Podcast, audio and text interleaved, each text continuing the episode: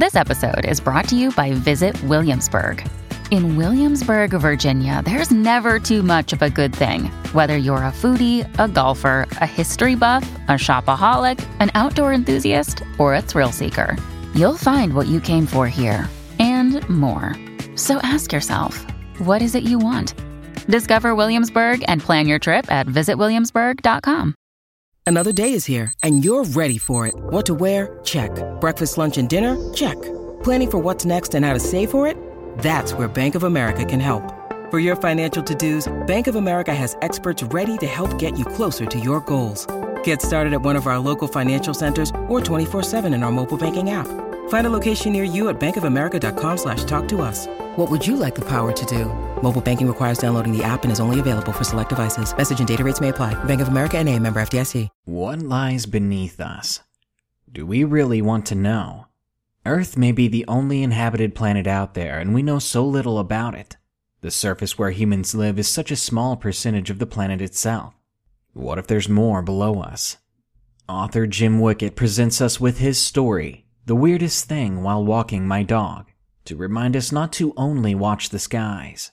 If you like his story, be sure to check out his book, Text a Random Number 100 Times, on Amazon for more fear, or click the link in the description.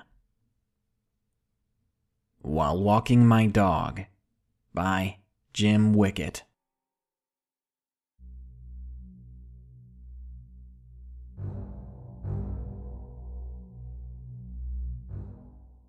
Hi there. I hope you don't mind an old man rambling here. My grandson pointed me to this site after I told him what happened the other night. He says I have a responsibility to tell the world. Easy for him to say. He's not the one risking a trip to the mental hospital. First off, some background. My name is George. I'm a retired linguistics professor and the proud owner of a clever golden retriever named Max. We live alone in the hills just outside of town. It's a great place to live, especially if you like the outdoors. I take Max for walks all the time. Well, not at night. Not anymore. Last Friday, at around 10 at night, Max whined and scratched at the door.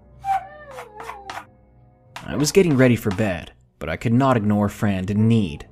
After all, how would I feel if someone locked the bathroom all night? I threw on some tennis shoes and walked out the door. Normally, I would have grabbed a leash too, but Max is pretty well trained, and I didn't think he would need one. Boy, was I wrong. It was a chilly and foggy night, so I hoped Max would make it quick, but he was in a mood to wander. He walked down a nature trail connected to one of the neighborhood roads. Max would stop and sniff things, but had no interest in using the bathroom just yet. After half an hour, I decided to put my foot down. Now, Max, you're going to have to go or hold it till the morning, I told him in the sternest voice I could muster. Max licked my hand, flashed a dog smile, and kept on walking. No wonder my students used to call me Professor Easy. He finally found a tree stump to his liking and went over to do his business. Suddenly, he noticed something in the bushes and just took off running. Max! I yelled as I ran to the edge of the overgrowth. Get back here! I was just about to chase after him when he comes bouncing back. In his mouth was a small backpack. He dropped it at my feet. At first, I didn't know what to make of it. It was the size of a child's pack, but it was leathery and didn't have any cartoon designs or anything like that. I almost undid the strap to see what was inside, but then Max ran off again. This time, I plunged in after him. If the pack really did belong to a child, I wanted to help any way I could. Hopefully, I would be there in time to rescue him or her but I also braced myself for a possible gruesome discovery. What I ended up finding wasn't exactly gruesome, but it was weird. There was a small hole in the ground with a wooden frame supporting the inside of it. I bent down to have a closer look, and that's when I saw a tiny pickaxe. But that's not all. The dirt surrounding the hole was fresh. I brushed some of it aside and found more tools shovels, rope clamps, even a few candles. All of them were miniaturized like they were made for someone smaller than any human child. Max began to whine at me to leave. I left everything there except the pack. I took that with me. I wanted to see what was inside.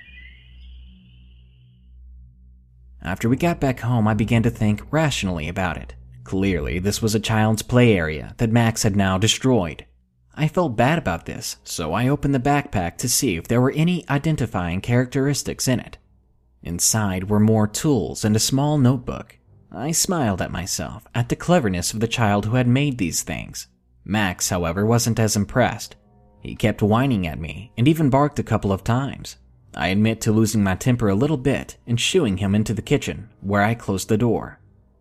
I sat down with a magnifying glass and examined the notebook. The pages were filled with a made up language. The letters didn't resemble anything I'd ever seen. This child had a vivid imagination. But try as I might to convince myself that it was all a children's game, I couldn't help but think that there was something more to it. I tried to decipher the words on the page. Eight hours and a sunrise later, I was still working on it. Six days. That's how long it took me to complete one sentence. Of course, once I translated a few words, the rest was easier, relatively speaking. I can now say I have a good understanding of what the book said. And for all of you, I have one message prepare.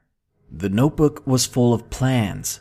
The first stage discussed exploration of the upper world, what times were best to visit, what sort of creatures to watch out for, dogs included, what food was good to eat. The second stage discussed invasion, how to surprise the enemy, how to kill even the tallest ones, and most alarming, how to overwhelm them with numbers. Their number system is something I still haven't completely deciphered, but from what I can tell, the creatures have a population of about 45 billion, and every single one of them will be surging through holes around the Earth sometime soon. When, you ask? Well, that's another tricky question. Their dating system is quite complicated. It could be next week, or it could be next year. For the time being, I'm enjoying long walks with Max in the middle of the day, and now I always have him on a leash. When you need mealtime inspiration, it's worth shopping Kroger, where you'll find over 30,000 mouthwatering choices that excite your inner foodie. And no matter what tasty choice you make, you'll enjoy our everyday low prices, plus extra ways to save, like digital coupons worth over $600 each week. You can also save up to $1 off per gallon at the pump with fuel points. More savings and more inspiring flavors make shopping Kroger worth it every time. Kroger, fresh for everyone. Fuel restrictions apply.